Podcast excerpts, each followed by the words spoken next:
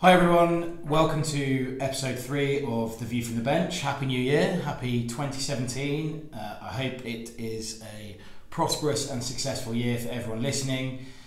And today we are joined, somewhat fittingly, for the start of a new year by undoubtedly a Wales, um, Lions, and now growingly a Harlequins legend, Adam Jones. Bomb, to those who know him well. Bomb will be talking to us a little bit about his career, a little bit about the scrum, a little bit about the Lions, having a bit of fun with some music, the normal features which we've had in the first two episodes. Uh, for those of you who would like to get in touch in touch with us, just as a reminder, we have a Gmail account, the view from the bench at gmail.com. And we do also have a Twitter handle, which is underscore from the bench, underscore from the bench. Please get in contact with us. We'd love to hear from you. Had some great feedback from people so far. And there we go. On with the show. Hi, everyone, and welcome to episode three of The View from the Bench with uh, the man, the myth, the legend, the iconic hairdo. Uh, Adam Jones joins me this week. Very excited to have him here. Thanks for thanks for joining me. Thanks for having me, Mark. Thank you. Yeah, it's great to have me. Um, obviously, I'll be referring to you as Bomb for the rest of the for the rest of the podcast, as everyone does. Just for those that don't know, uh, fill us in. Why why the nickname? Uh, it's pretty. Well, not the greatest reason. I was in college in I was about sort of 90, 98. One of the boys, there was a wrestler sort of mid 90s called Adam Bomb. Literally, that was the reason. pretty uh, shocking reason, but it was like. Uh, And you've just owned it ever Uh, since. yeah, and, and I just kind of stuck really because um, there was a girl in college with me who was, you know, in my, in my class, called me Bomb, and then she ended up getting married to Duncan Jones. Okay. So that's how it kind of, uh, yeah, that's how it got. It So came that's into, how spread. yeah, it came into rugby circles. Um, all right. Well, you've uh, you've obviously experienced a lot in your career, but we're recording this uh, after a couple of new experiences for you this season. Yeah. Uh, Loosehead coming on twice this year. Yeah. Early on, I, I apologise for the first one. Northampton completely my responsibility. Got knocked out in the first five minutes. Had to play seventy-five, and then again against Sale. Um, probably didn't expect it at this point in your career. No, it's, I Talk look, me through it. it's been. I've enjoyed it. Like obviously, I didn't particularly want to play seventy-five minutes and sixty minutes, but uh, especially not having uh, much preparation. But no, it's, look, it's, it's tough. It's, it's a lot. I think it's uh, a lot harder than I give uh, you you guys credit for. I know I know from telling you last year to do certain things and actually experience this is a totally different matter. But uh, no, it's, it's been good. It's been I know it's been I think everyone's so used to me seeing me uh, on the other side, so it's uh, a little bit different, isn't it? But, Yeah, yeah, it's a bit of fun. And the Quins fans love it. Yeah, I think yeah, I think um, everyone likes to sort of a big, you know, a big roly-poly guy running around the field, and I so and I'm a little trundle around. So no, I did, yeah, I look, I've enjoyed it. I've enjoyed the boys. I enjoyed it. Enjoy, the, especially enjoy the sort of uh, the crowd you get. It's nice to play in front of big crowds every week, so which Yeah. makes a big difference. I think. You may, you mentioned that it's going to you know be a bit uh, give you a bit of an insight playing loose head into playing on the other side. Yeah, I think. The new news moving into coaching. Um, Yeah. yeah, probably going to help. Probably going to Yeah, I think so. I think it's um, certainly things I didn't realise. You know, what you know, as I guess I've helped out a bit last year with, uh, with the scrum, but the stuff I didn't quite because I, I'm only now kind of experienced it firsthand. And I know how difficult it is to actually yeah. keep the loose set up. You know, Yeah, so um, it's a, it's a, totally different uh, way you kind of push in, way you sort of um, using your body. yeah. So like I'm kind of all right sided. Most of my weight's going through my right side, so I've kind of um, even that out. So it's still getting a bit different. It, uh, it's been working. yeah, it's gone. It's gone alright. I think it's been a bit. Uh, it's on this kind of the boundaries of Yeah, yeah. legality scrummaging, but I don't know. And how are you feeling about moving into coaching? No, I, no. Look, I think uh, I'm hoping to go the, down the sort of scrum coach friend ro- routes that I've uh, seen in of the scrum coaches. You know, I think uh, Mike Cron, who's kind of the guru of like scrum coaching, he's very much that way. You know, he's sort of. So I'm definitely hoping not to go with Mindy's way anyway. Well, the man who was allergic to contact and Yeah, now makes us contact every exactly, 20 minutes. exactly. That's the matter. Exactly. Obviously, going to talk a little bit about you. Um, take you back to your early life. Done a little bit of research, of course. I, I can see. giving you, giving you your due respect, mate. Um, so born in Abercraff Abercrombie, yeah. in Wales, Abercrombie. uh, just on the edge of the Brecon Beacons. Yeah. So it's nice, So, nice by the way. Rural country, country upbringing. Um, not so much country upbringing, a lot of country, uh, sort of countryside, um, big mining community. Okay. It's very, um, there's a bit. I don't know, there's a, there's a film, called Pride. Yeah, yeah, Which- great film. Yeah, so that's basically based on right from. Oh, okay. So yeah, so um, the fella who first initially met the the group Yeah. in London is my, my one of my best mates' dad. Really? Yeah, so that yeah. Yeah, amazing. So I, I love the film. It's brilliant. I, Yeah, I've, yeah, uh, yeah. I think I watched it about six or seven times just because I kind of know the I know you know Siân, the lady, the little short curly haired lady. She's from Aberdeen as well. So Okay. So yeah, no, it's um, some yeah, love good place to get brought up. Sort Yeah. of um, you know, mountains, rivers, Yeah, you know, anything like it's fair away from sort of civilization. yeah, But if, you- especially if you're Welsh, you're kind of class half hour quite a, yeah. a drive, yeah, so yeah. it's like half hour to Swansea. So you know, I kind of took a day out. But no, it was good. It was a great sort of uh, place to be brought up. Yeah, and uh, obviously, obviously suited. Some would say suited genetically to rugby. Certain position, Yeah, certain certain position. position. Um, was it always rugby? Did you have a crack at anything else, or was obviously Uh, you know Welsh boy?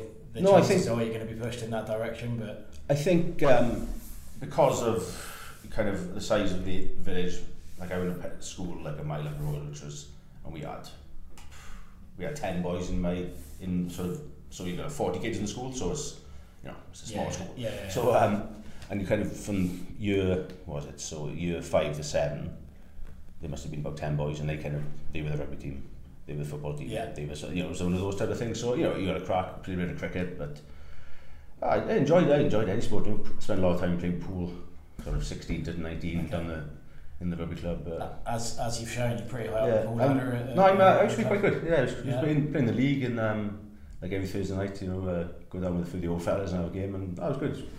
So that's where the skills have come from, mate. That's where the you know obviously there's been a couple of videos going around you uh, kicking conversions pre-game and stuff. Yeah, we well, I've, I've always uh, enjoyed kicking. My gran used to go up the field with me because my parents' house was like on the main road and there was a pitch across the road.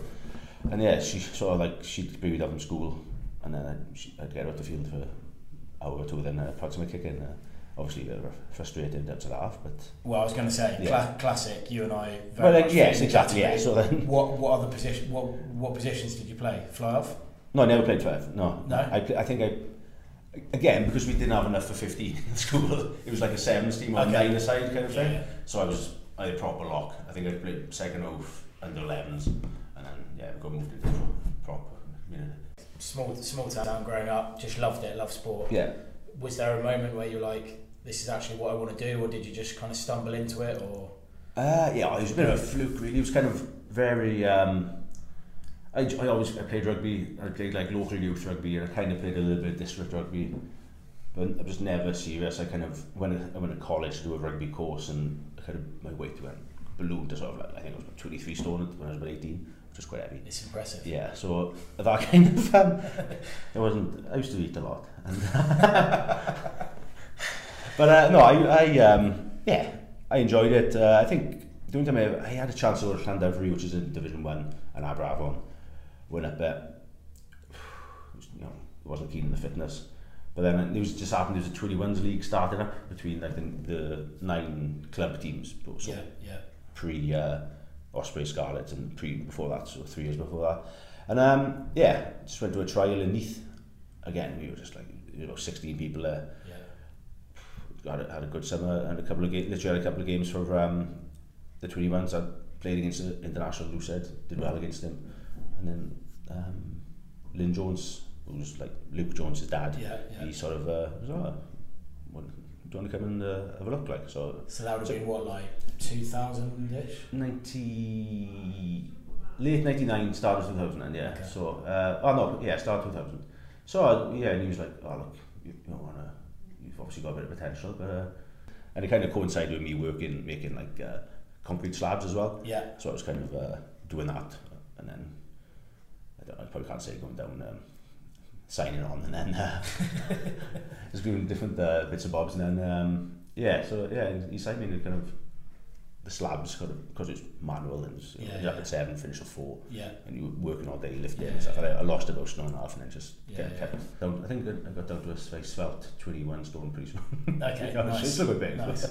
I still dream of that, mate. So, um, yeah So- getting back in now um, and then you ended up, you were you were there with Ospreys when it came into existence. You were one of the Yeah. ori- original players, weren't Yeah, it was a, yeah, it was a, a strange time because everything's getting kind of banded around that we was going to be a development team in North Wales. So myself and um, Paul James, you know, who's with Yeah. Bath, who's back with the Ospreys now, we were kind of like being touted as going up there as one of the development lots. So we were- no, it was a bit, it was, it was odd because we were quite strong at the time. Swansea kind of lost their big names and like, uh, but they kind of kept Scott Gibbs for a bit. Yeah. Just because him and Shane were kind of the, the two sort of superstars on either side. I think Gibbsy played for about six games and then retired. So I think it was a case of him just getting in there, settling in every other sort of because there's a lot there's a lot of tribalism. There's a lot of um, there's a lot of people from Neath now who want to go up to Ospreys play Yeah. and vice versa. You know, so it's yeah. um, this is whatever long, 11, 12 years Yeah, down the line. yeah, So it's, it's still a bit um, it's still a weird one, but yeah. But no, it was it was an interesting time. It was a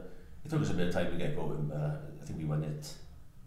Our second year maybe. It was uh, no, it was a good time. It was, uh, oh, I, I love the club. I, of, I loved it. I loved my sort of eleven years down there. And, Yeah. Didn't particularly want to leave, but it was just sort of we done I think we done pretty well down there. We uh, flattered a bit, flattered to see in Europe a bit, which is a bit frustrating. Got So- close a lot of times, but never quite. especially with sort of the squad we had Yeah. between sort of 08 and 2011. It was, Yeah. it was a good squad. Yeah, it was, yeah. it was, we had two, we basically had like two international teams. Yeah. So I, I don't know. We, you look at boys like Jerry Collins and Marty Holah, and then he came off the bench. You got like don't know, Huw Bennett, Duncan Jones, like uh, Filo Tiatia These guys come off the bench. It was like it was ridiculous. Yeah. But um, yeah, we should have done a lot better. We, but we, for whatever reason, we didn't. Yeah, yeah. Um, and obviously, that's you were there when you got your international break, 2003, Mm.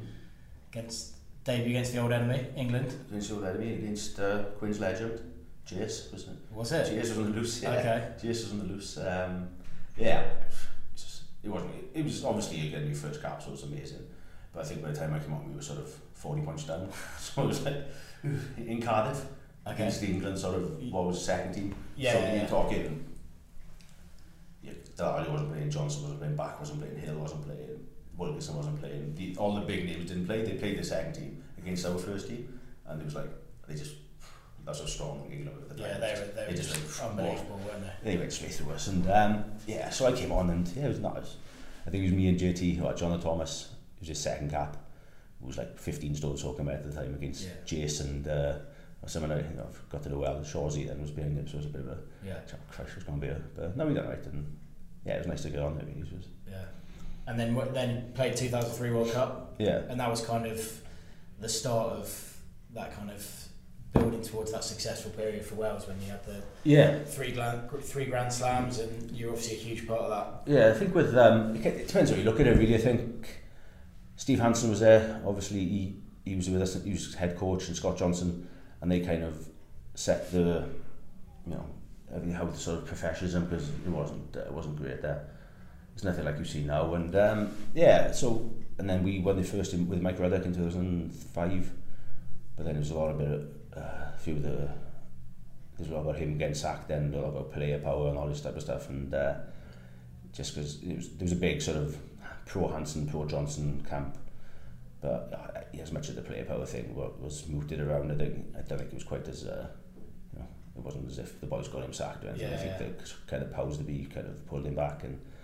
But no, it's, it's been yeah. I- To be honest, I kind of went from there and then two pretty average years. Didn't get. I was just kind of be, behind Horsman in two thousand seven for the World, Chris Horsman for the Yeah, World Cup, and then he got injured, fortunately for me, and then Gats came in and was like, oh look, we, you know, I want you to be my, because he was at the time, he was looking around at um, Duncan Bell, uh, Jason Hobson, I think, the Bristol yeah, boy, yeah, remember? Bristol, yeah. yeah. So he was kind of looking around for him, uh, for those two, for um, English, Welsh qualified uh, players, because well, and I, I read it, and I kind of read it, and I didn't take offence to it, but I thought, oh, Christ, I need to put, put my finger out a bit yeah I was lucky because I had, he sort of gave me the kick up the ass, and Craig White came in with Wales, who was became good, was a bit of fitness coach, was good friends, became like a good mate and kind of he managed to get the best out of me and I, we had a guy with the hospice income, Mick McGurn, this sort of boy from Belfast who was yeah. like good top man but would run you to death. Yeah, yeah, so um so like kind of then it was and it was, it was kind of kicked on then for the Lions uh, a year or so later so and I managed to sort of keep the weight plateauing then for the next five or six years. Yeah. It's got up now. But yeah, mate, tell me about it. It's, it's a constant battle. Though. it's a constant battle. Um, yeah, so obviously you had those experiences. The Grand Slams must have been unbelievable, and like you say, Yeah. Lions played in 09 and then 2013 Every, Made history with the win for the first time since '97. That's right, isn't it? Yeah, yeah, yeah. yeah, was that? Yeah, no, yeah. Those I think, I think it's one of those things you look back. It's like, well, you kind of realise how big a kind of achievement is because I'm, I'm lucky. I myself, Gethin and Ryan, and three the three fellas from the seventies are the only ones who've won six. Yeah. No, sorry, yeah, only six of us have won three Grand Slams, which uh, when you kind of look at it and and you kind of see what how much like Gareth Edwards and Gerald and yeah. JPR were like, you know, held in the world of rugby to kind of win as much as these guys is uh, pretty, you know, pretty humbling really. And um, yeah, but no, the the Lions is the. I've been fortunate I've gone on two tours which have been good. I didn't make all five, but the two... Probably not the worst one to No, miss. exactly not, yeah. so, I think it was about, was it about four of the Welsh team didn't go, so it was myself and a couple of us, but yeah, I like, I was on a two good tours which helped. The boys are good, you know, everyone got on and there was no like um, knobheads making yeah, it. Yeah. And I think there's a few rumours from a couple of tours before that, there was a, you know, a bit of that. Yeah. Sort of 01 and 05 was a few, maybe not 05, I think that was just a general sort of size of the thing, but the uh, 01 tour definitely. But um, yeah, no, it's great experience, great, brilliant to meet different people, brilliant to meet different boys. When you win the third one, because we, I think we shot ourselves in the foot a bit, we, I think we, I know she'll upset Kev, but I think we, you know, we were, yeah, he needs to hear it. We were better, you know, we yeah, were, yeah, yeah, we were yeah, good. So could have won that three. yeah, now, yeah. Yeah, I think so, but um, yeah, to be fair, they, he, you know, he led them well. I don't, know if, I don't know if he probably should have played in the second test, but um, I was the only yeah. man ever to be cleared twice for exactly, the same exactly, So exactly. That's James Horwill, by the way, for those of you that don't know uh, the nickname Kev. Exactly. So yeah, and uh, like I think it, it, you kind of see because um, it's not it's not the biggest sport out there, yeah. but it still means a massive amount. I mean, I think I know sometimes people think, oh, the Australian tour is not the hardest to us. But, you know, probably not. But it's hard because you're not, it's not it's, it's hard as a place because it's not the biggest sport. There was like four or five things going on out there, which was a lot bigger yeah, than Lions to tour, like yeah. football games, cricket, Stair yeah, maybe. So, but no, I think, but then you see the boys, see how Kev reacted in the second test when they won that second yeah. test, you know, in absolute emotion, just drained, yeah, crying, you know, it's, it's, still a massive yeah. deal for anyone yeah, when the Lions yeah. comes there. So um, yeah, to, I think the third test then we kind of got got it right. The got all the Welsh boys back in, and we um, yeah we yeah, quite a comfortable win in the end. Um, and obviously, mate, your international career came to an end 2014. Probably not exactly the way you wanted it to. No, no. but kind of signalled a bit of a new beginning, moving. Yeah. Moving over to the the dark side of the River Severn. coming and joining, coming and joining Quins. How have you how have you met you know, what have you made of the last couple of years? Yeah, like I always, I always say to anyone, I've absolutely fallen on my feet. It's been amazing. It's uh, a really average year. Kind of, I, I was with the Ospreys uh, towards the end, of, sorry, end of 2014, was going to resign, but there was issues um, with the funding from the union. And to be fair, the Ospreys are clear as day. We said if we get the funding, you know, we love the contract. But time went on, I missed a couple of months not getting paid, and Cardiff came in, so I did that. Enjoyed, you know, they got us as gold. Peter Thomas, Gareth Edwards, these guys up there, brilliant, you know, you know, to take take me in, so to speak. But then, as soon as I spoke to Connor, like I think it was probably Christmas time or something, or January, It was a no-brainer. It was a, you know, a chance to see, chance to do something different, chance to come to a different uh, league, different environment. You know, and then again the chance but uh, which they gave me to be fair was you know take the scrums as much as I did you know I, yeah. I knew I knew because you got two like two of the best young English tight ends around. Yeah, that wasn't going to play a lot, which which I was fine with. Like, yeah, know, yeah. I played a long time. You know, I played a bit and you know enjoyed it. I loved it. Yeah. But um, yeah, it was a chance. It was a no-brainer. As you know, I did. I said I fallen, absolutely fallen my feet. It was just yeah. such a good place and such a good club. We spoke about you. You started playing in your little in your local village moved on, played a bit of regional rugby. You've been you've been through rugby, so you probably started taking rugby seriously late nineties. Yeah, yeah. Now, yeah. start twenty seventeen. Yeah. It's changed an unbelievable amount in those yeah. uh, in those twenty years, basically. Um, firstly, from from a sort of professionalism point of view, what's what's the what's the? I mean, it's almost unrecognisable, really. Oh, when we were in Neath, I, again, it was like if if Lyn if Owen's dad, oh, sorry, if Luke's dad decided we had an afternoon training session, the boys would be there to finish them off because we, every day we'd be finished by half eleven. Down down, either down to a cafe called Belly Busters.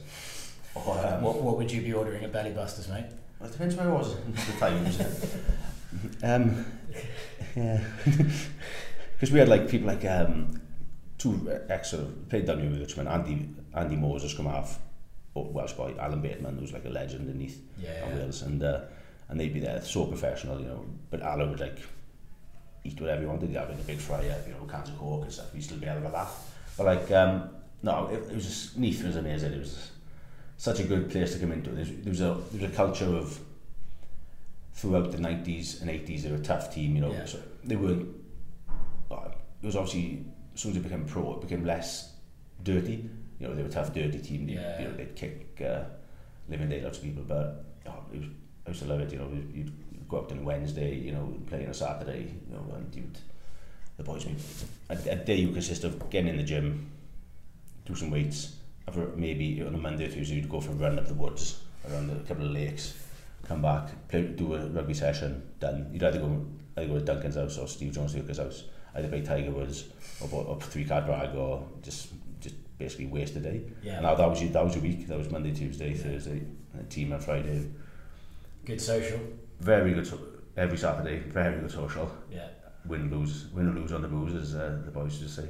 And uh, yeah, was, oh, I loved it. As for sort of professionalism, it was just an absolute joke. You know, it was uh, even even to stuff like analysis. You know, Yeah. the, you know, the TV would be on and be fast forwarded it and stuff like that, internet because it's not working properly and Yeah, boys, yeah. boys sleeping in. Um, That's probably what's changed almost the most out of anything so, for me. For, so, like at, at the club now, for example, I've been here 14 years, and it used to be a videotape of the game. Yeah, And that exactly, was yeah, it. And yeah. now we've got three full-time analysts, six laptops. You can watch any clip of any game Yeah, in any game in the world that you want to watch. It's unbelievable. like Yeah. I think as well, it's sort of sometimes you hear the boys here and back home. Oh, but, oh, this boy's mental. He's like oh, I've seen this guy. You know, when they say a young kid, you know, he's crazy or whatever. I think, oh my god, these boys haven't seen anything. some of the clowns I used to play with, but when in Neath, um, were different level. it's like some of the stuff you just see those. Oh, so on that note, mate, weirdest bloke you've ever played with? There We- must be a few contenders. Weirdest bloke. Vistas up there. Yeah, Um, very weird, man. Yeah, very weird man. Tell you, and I think I think his, his name's been branded about a bit. He played for Wasps, a guy called Ed Shervington. Okay, yeah, yeah. But good player, lovely boy, but little bit odd. Little. Well, he's uh, he packed it all in to go Yeah. try and make it in the West End, and now he's come back. I think. Yeah, I think he's back in. Is he in Wasps on? Yeah, something. I maybe, saw me there yeah. actually. But yeah, he was. I can't explain his weirdness. but he's he's just. He's a, but he's a nice fella. Like, he wasn't odd. I Yeah. like you know, he's creepy. Probably the biggest character. One of the biggest characters I played with is uh, Lou Reed. He's up in Sale Yeah. now, second row. I, I, I had a year with him in Cardiff, and it wasn't a day that went by without me just like barely laughing, listening to him. When uh, Medford food up when we played in the start of the season, it was just an hour and a half, of just like laughing my head off. And, and obviously, mate, you've always been someone who you've enjoyed the social element of the game. Yeah. The fact being part of the squad is that obviously you, you're not done yet. I'm not. I'm not drawing a line under the career yet, but obviously you've you know you're, you're coming towards the end of it. Is Yeah. that when you look back? Obviously, you've achieved a huge amount. Um, is that the thing you'll take from the game? The boys that you've played with, obviously the achievements as well. But Yeah, I think I th- like I'll miss all I'll, I'll miss all that because some of my, you know, my best mates are, and you become very close to people and you very quickly and um, like like my best mate like is Alan who spent sort of ten years playing with you know and and just and it's gently second was Andy Newman another guy played with um, another character who played beneath me. So it's just you know you go you've like I'm still friends with boys from school but the rugby guys kind of because you spend all your time with them Yeah, kind of yeah, um, but oh yes, some of the friends we had just the experiences rugby give, has given me very very quickly as well from when I started professionally. Is uh, yes unbelievable. And uh, it's something I kind of I definitely look back on as I said along with the uh, trophies and stuff which is obviously Yeah. nice Yeah, yeah. Yeah, it always helps when you've got a full cabinet. Yeah, exactly. Be, you've probably been asked a lot who the best player you've ever played with is, but I won't do that. Most underrated player you've ever played with? Um, oh, Andrew Bishop. I was sent there with uh, the Ospreys. Around that time, I was saying about uh, when we, we had uh, Jerry Collins, Eddie Mike Phillips, yeah. Tommy Bowes. Bish was like, I guess a bit like Gilo. Yeah. Yeah, you know, kind of a glue sort of guy, kind yeah. of um, held it all together. Yeah. Uh, very good defensively, tough boy yeah. you know, from the Triorchi, which has been the Rhondda valleys, and uh, tough hard boy, and he kind of, he'd be a first name regardless if Shane yeah. was playing or Gav was playing or. Yeah, yeah, yeah. So him, him probably I'd say. Okay. Yeah, you know. Yeah, no, no. He was rated by yeah, us. Yeah, no, I know. But exactly. on the outside world, no one would know him, type of thing. Yeah, would like much like as you say, much yeah, like George Lowe. Exactly. Yeah. So. And obviously, you've taken a bit of time to look back on the career. The autobiography came out yes. last year. Yeah. Bomb. Um, I did do a bit of searching around. Did you? To, to try and uh, find. I'll be honest. I tried to find some negative reviews because there's a lot of positive ones. but okay, okay. And I, I struggled, I have to say. Amazon, 58 out of 72 reviews, 5 stars. really Very highly rated on Amazon. oh wow Um, the best one I could find was a 3 star review from a Mr. D. Powell, and all it just said was, okay. cheers Mr Powell Cheers, Mr. Powell. Why would you make the effort? no yeah just, Um, but no, obviously that was that. but that okay was- okay is better than bad yeah, okay, but and, and no one stars. So um, so everyone liked it, mate. So I, I was I was I was hoping to give you a bit of a gr- bit of grief about about the book, but um, It but no, not. very I did very I did have a lot of grief when it came out yeah only because the Western Mail uh, kind of run it, and they, and they kind of took two bits from each book, two two bits from different parts of the book, and put it together, and made out as I was like slagging off the Welsh coaches, Yeah. and they didn't ring me, and it was all done over like in the paper, and uh, the amount of abuse I had then was like. Oh, he's bitter and all this type of thing, blah, blah, blah, blah, blah. And then when people read the book, they were like, oh, they tweeted me back saying there was about four or five tweeted me back saying, oh, yeah, it was nothing like that, actually. It was, it was oh, your book, you're not bitter at all in the book. It was like, no, it wasn't. I was, you know, obviously sad to get dropped and stuff. yeah But, yeah. yeah. but like, yeah, so yeah, they twisted it, mate, sometimes. Right, okay, so after after hearing a little bit about Bomb's life, we're moving on to this week's champagne moment. The first winner went to the Maoris, um, and the way they paid their respects to Anthony Foley before they played Munster. And the second winner, just clipping Jonny May's role as flanker um, in the Autumn Internationals, were the Vunipola brothers for paying for Tonga's night out after a big win against Italy.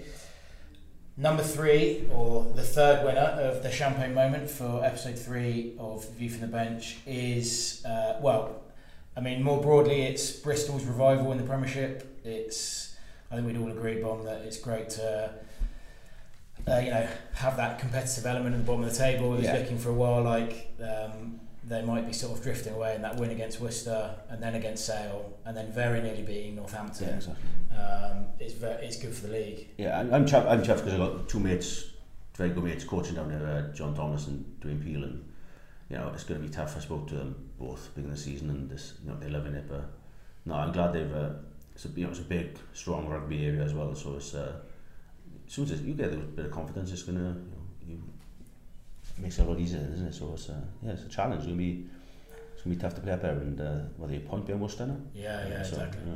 And for those of you that are going to complain that that doesn't count as an actual moment, um, if if that doesn't suit, then we'll go with Tom Varndell uh, matching the all-time Premiership scoring record when he scored up away at Sale to make it 90 tries. So he's only 89 ahead of me. So Oh, um, you know, not far. yeah, not far. I can, I'm not done yet, so you never He's know. very fast, isn't he? He is very Yeah, fast. yeah. Yeah. Fair play to him. He's, uh, he's, he will almost certainly beat it. Um, although watching watching uh, the Premiership recently, I'd, I'd imagine Christian Wade's probably coming for that record at some point in the future. But at the moment, it's looking like it's going to be Tom Varndell. So that is this week's champagne moment. Uh, Bristol's resurgence in, resurgence in the Prem and Tom Varndell matching the all-time scoring record in the Premiership. Okay, so in the first couple of episodes, we spoke to our guests Nick Evans and Danny Care about specific areas to do with the way they play the game. So Nick gave us a bit of insight into the way he kicks, his thought process when he's kicking. Danny, his his decision making around the ruck and sniping and stuff like that.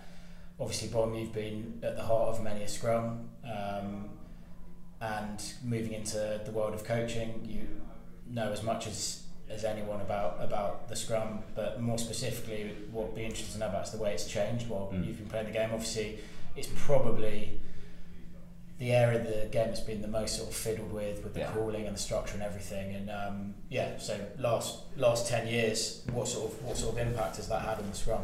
Ah, well, look, it was. I think they kept changing the calls, and um, like when I first started, it was I think it was Crouch and Old engage, and it was just like two sort of Yeah, just a, and a massive collision and just I think um, we were lucky we had New Zealand kind of started introducing like I said Mike Cron came as a scrum coach. Yeah. he came with us for the, World Cup.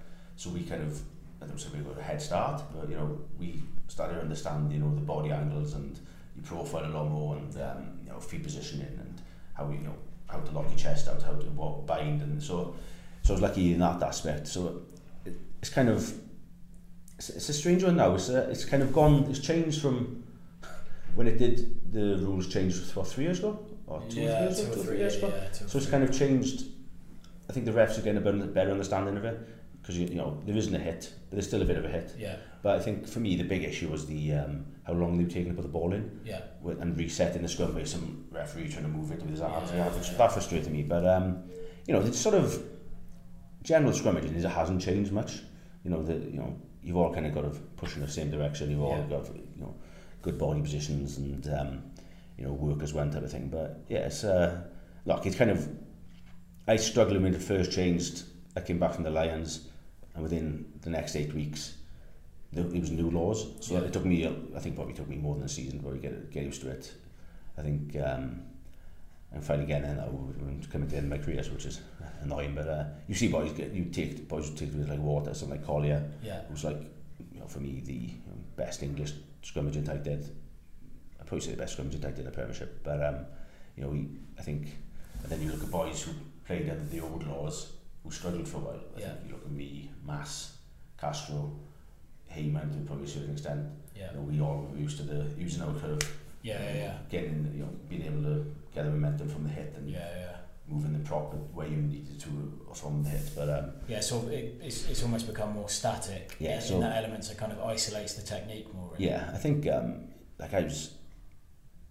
I, I don't mind, you know, I think the refs have got a good grip of it at the moment. You know, some, there's a lot of resets, isn't it? But um, I think uh, the quicker they speed up the sort of engagement to how quick the ball comes in, then I think the better for everyone. Yeah. Otherwise, like you know, it's not You can't just go in there and hold, and then Yeah, you know, as a prop, you're naturally going to try to get a one up, and Yeah, it's not yeah. going. to You're not going to be legal and uh, strictly by the book. and from sort of a mental point of view for you, uh, when you're going into a scrum, has that changed as you've got older, as you've got more experience? Do you think about I'm gonna go and impose myself on them, or are you concerned about what they're going to try and do to you? Or Um, I've always been. I've always kind of studied my prop. You know, I'll, the opposition guy. I'll kind of for me sort of early age, I kind of, not early age, but sort of early coming through, you know, I know quite about, you know, about him, how his sort of his traits and stuff. So, but you, I think as a tight, you've always kind of got to, got to impose yourself and, yeah. you know, um, there's nothing worse than a weak tight end who just wants to sort of happy there, sit there and take it type of thing. So I think get you set your stall down uh, early doors. And,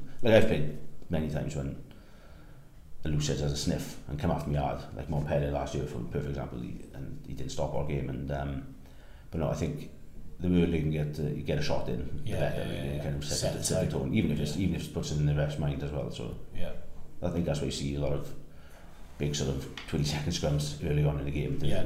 to see who's got the biggest uh, scrum. biggest scrum. Yeah, like we said before, uh, twice a Lion winner on the winner on the 2013 tour. 2017, it's a Lions year. People beginning to get very excited about it. Uh, I'd be interested to know who you think's who you think's going to make the tour from a from a prop point of view. Um, you know, maybe three tight heads, three loose heads. Who you think think might make the tour? Well, I think your bankers at the moment would be Furlong, Cole, top, uh, that side. Loosehead, you're looking at McGrath probably. I would take Joe, our Joe, Yeah, Joe Marler. Joe, and I think uh, Mac will probably go if he's fit. So I think that they'll be the three. The tight end wise, again, I, obviously I'm biased and obviously I spend a lot of time with him, but I think someone like Sink has got a good chance. Otherwise, there's... Bit of an X factor. Exactly. You know, and you, it's not... Um, and this is not nothing against like Sink scrummaging, but it's like it's not, you know, you're not going to go out there and need a big massive tight end to sort of scrimmage someone to death. Like, you yeah. know, we, go to, we went to Australia and, you know, we had a scrum grew uh, in size the last week because Corbett and Hibbs came back in. Yeah. And, you know, we sort of won the game through that. But, um, you know, someone like Sink came off the bench or you know last twenty minutes carrying hard, tackling hard, you know, in people's faces. You know, it's not saying. I think I don't think he's a bad shot. I don't. I don't think he's a bad shot at all. Okay, well there we go. Heard, Yeah. heard it here first. Bombs, bombs, Lions, predictions. Yeah. So uh, you can hold him. You can hold him to it if uh, when the squad comes out in the next in the next few months. onto, onto our rugby records. Mm. Um, we've spent a little bit of time time with each other on, on the coach, listening to Yeah. a few tunes. I know you're a man who likes likes his music. I do. Um, quite quite a quite a traditional taste. I'd imagine a lot of the stuff that gets played in the change room not nah. not to your particular liking. No, it's not my cup of tea. No. Yeah. No. I'm, yeah, traditional. Yeah, I, I think I did quite, you know. Yeah, no, strong. No, no, no, very good. yeah. No, no, it wasn't Yeah. criticism. No, no. no, not at all. Uh, so, f- um, just as a reminder, we we give our guests four categories um, to pick a song, pick a song attached to it. Well, we've had a pretty good start from uh, Messrs Evans and Care. Pretty pretty high bar. Says says a fair bit about their kind of personality. So we're going to kick it off with category one, which is the family album. Um, so that can be something that makes you think of your family now, something which makes you think of growing up. Just hear that song, think of family. what are we going to listen to, Bon? Um, Moody Blues. Oh, Moody Blues. Yeah, go now by the Moody Blues. Um, but like it's kind of from back when I was a kid. I think my parents bought me um, best 60s album ever, and that's when I first came across it. Like obviously my parents were both brought up in the 60s and all. Yeah, and it's just uh, I don't know. It's, it, kind, it was one of the songs I kind of listened to when um, I was a kid. Listened to just chilling out that and something by I can't remember Gene Pitney, I think his name was. But it was uh, yeah, I, nothing really. Uh, but it just kind of reminds me of um, being back home really because kind of my mother's quite musical and uh, she kind of you know, big piano player and uh, churchgoer and whatnot and uh, yeah it's kind of just reminded me of when I was uh, growing up and these sort of CDs were on in the background and that was when they kind of stuck in my head. CDs, I think you may be cassettes probably. Uh, I think I know. I think we I think Were you, you early? Were you early in on the CDs? Were you? I think yeah, I've been the Swansea Valley was uh, I think it was counterfeit ones. Or something. Okay, cool. Well, here it is. Selection one, go now by the Moody Blues. We've already said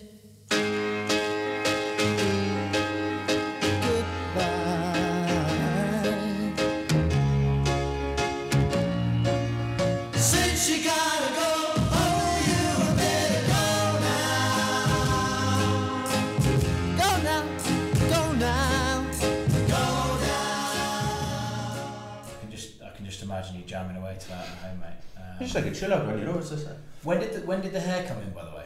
You, would you be headbanging to that sort of stuff? No, no. I, long locks. hair, hair came in 2002. Just toured with um, the Three Ones World Cup in South Africa. Myself and Luke Tait, the second row, decided we needed to bleach our hair blonde, so we both had like streaks put in. And then as soon as I got back, decided I need to grow this out. And then kept growing it out. Realised I probably look a little bit better with long hair than I did with a little short head, and uh, yeah, kind of stuck. Ever since. Yeah, and starting me and Dunk kind of started Yeah. growing at the same time. Duncan started growing Yeah, with yeah, his yeah. uh, now wife, and she I think she said, right, Jenna, you look ridiculous with short hair. So Dunk started growing his hair, and uh, the hair bears were born. And as we've discussed, it's become iconic. So, Yeah, so there we go. It's worked out pretty well. and on to uh, category number two, the drive home. So since you've been at Quins, quite quite a lot of the drive home is quite long. Yes, yeah. Um, so I imagine you need something pick you up, get that get that energy up, and you've you've picked something which would definitely fit in the sing along category. Exactly, yeah, because I can, yeah, because obviously uh, Nicole and I live back in Wales, and I'm um, you know, travelling back and forth, whatnot, and yeah, it can be, you know, the, sometimes it can be a fair old slog, but uh, this, this is, and this is, you know, genuine. I always, I will put this on, and it kind of, it does pick you up a wee bit, as we, as we know. It's It got- really does, yeah. and it's got a bit of everything, in it, isn't it? So that's, uh, that's why it's such a good song, I think. So I've, uh, yeah, yeah, and uh, one day more. One day more. Les Miserables Yeah. revealed his uh, creative theatrical side. I think it, I wouldn't say it's a guilty pleasure, but I, I, I enjoy, Oh, him. I'm I a- enjoy I'm- a musical. I'm a I do, huge- I'm a I do enjoy a musical.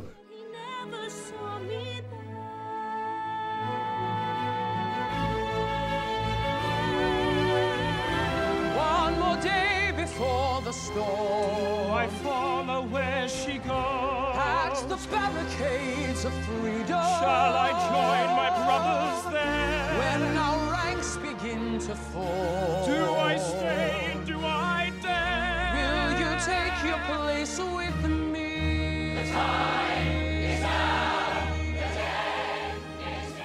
It does, it's got, It really does. I love it. I, I love the. I haven't seen the musical years ago. My mother, like, Christ, years ago, but yeah, because she got me into. She used to take me like, um, I don't, I think she was expecting me to become sort of some sort of arty, arty kid because I, I was kind of not doing anything rugby wise. So yeah, she was taking me up on the bus to see uh, musicals, and it was, no, it was great. Yeah, no, we I I actually watched the film version over Christmas. Thoroughly enjoyed it.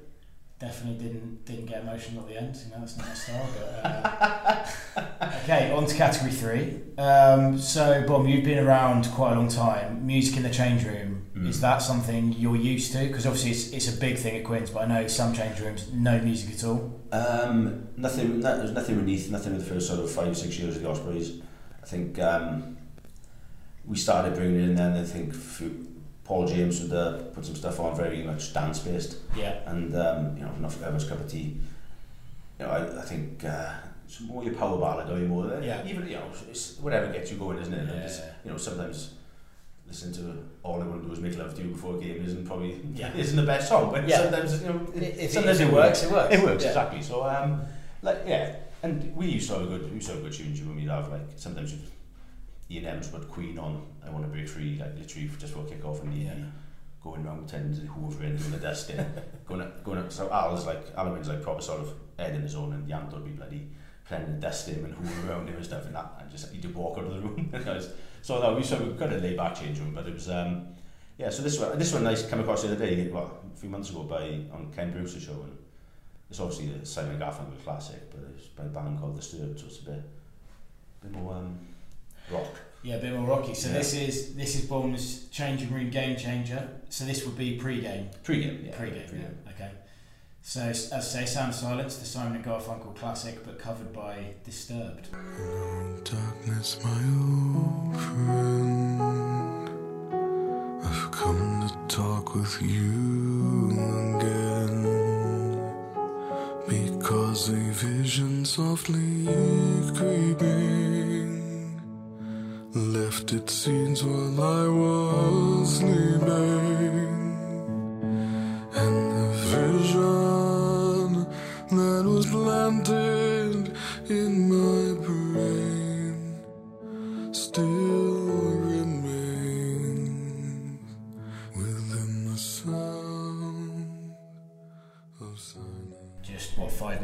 before getting a bit Yeah, introspective. yeah. just- I, I've never been one to sort of get massively wound up for games, so I'd rather kind of. So you never went through the headphones on, Um, head in your hand stage. Nah, nah, never really. No. Yeah, I used to do that, and then I Yeah. realised that it just No. didn't suit me at all. Didn't like it. No, so I exactly, yeah. just sacked it off and rather just be around the boys. That's why, that, that's why I think our change room's so unique. It's quite like laid back and everyone's just Yeah. like, who's realised mad. Yeah, like, yeah, yeah. Coming from when I first saw it, I was like, really? This is, this is bonkers. But Selections, as expected. I'd expect nothing less from you, Bon. Um, on to on to the final selection, which is the career definer.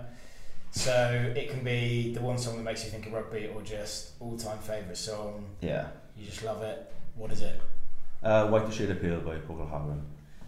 Again, mother loved loved it. I think I think actually when I was like learning to play the piano, she got me because I was like, you know, you go to music lessons and you learn like oh, piano, you try to play some something you never heard of. She thought, ah, I'll get these um, like a you know, rock songs book. Yeah, And yeah. This happened to be in it, and I learned to play. I learned this piano like years ago, so it was about 15, 16, and uh, yeah, it kind of stuck with me really, and. Uh, it's like it's a strange one because I've always said I want this in my funeral. So my, Okay. my wife knows, Nick knows now if I do sort of die, this is what I this is what I wanted in my funeral. Wow, that's got unexpectedly deep there. Because this is I, this is something I never realised. But obviously, you know my mum and this year. Yeah, yeah. Like, and this was all, and they were all planned, so I never knew this. Oh, like my right, dad okay. knew like what song, what song to walk into, what song. Like my mum had planned on this, and I'd always said this from a young age that I wanted this in my funeral. So it's kind of it must be something she passed down to me. It's a, Okay. mor- it's a morbid fascination Yeah, with yeah. uh, I, I've done none of that planning, so now I feel like, it's ridiculous. now I feel like I'm really unprepared. So yeah, so it was uh, it's all Well, it's a great song. It is, it's It amazing, a great it's song. like- Let's let's have a listen. As the miller told his tale That her face at first just ghostly Turn the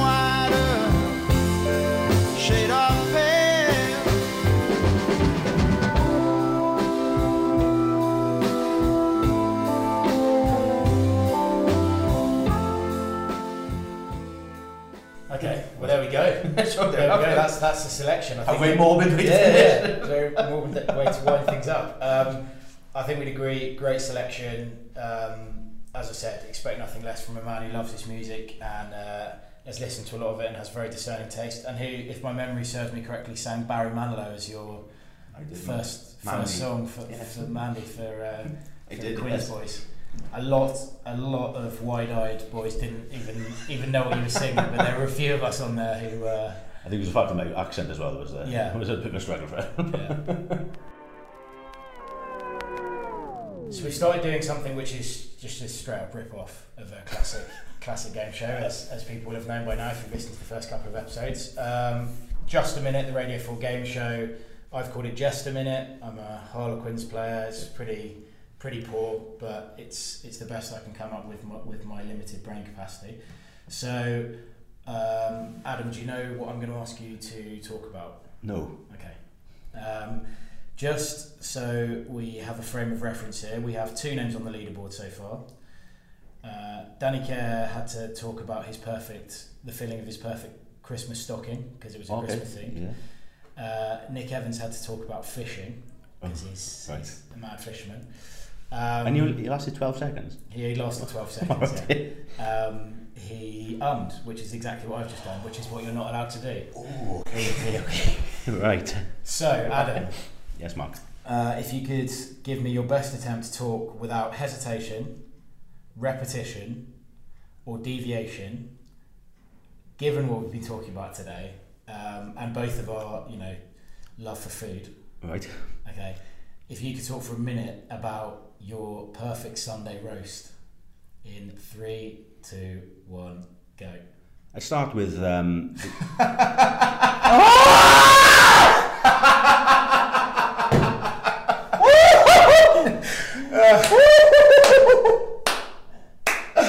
Oh, that is so good. That's horrendous. I got it. I genuinely got it. Oh, that is. Oh no. I mean, That's not even a there- second. There's every chance. Two, two seconds. We'll give you three. I think it was like 2.2 seconds. Oh no. Um, I'll tell you what, mate. I wait. That is.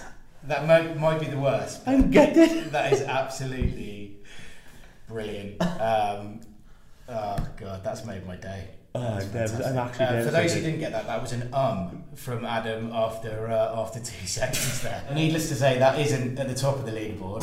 Um, but uh, you know, you never know. Someone might start with an um and um, and go beneath you. that brings to a close episode three of the View from the Bench. Adam, Bomb, thanks so much for joining us, mate. Thank you for having me. Uh, please don't be too hard on yourself with the with the end to it there. I'm, I'm generally disappointed myself. Uh, it was brilliant. Great talking to you. Obviously, achieved so much in the game, been around for so long, wealth of experience. It's great to have you at the club, and hopefully here for a few more years now with Yeah. the now with the coach, coaching role. Um, so yeah, lucky us. And for those of you that want to get in contact, uh, we do have our Gmail account, the view from the bench at gmail.com. And for those of you that want to contact us on Twitter, as I said before, the view from the bench is too long, so we're not allowed it. Uh, so our Twitter handle is underscore from the bench. Underscore from the bench. So get in contact, let us know, give us some feedback. I'll try and get back to everyone. Um, and we'll see you again soon for episode four.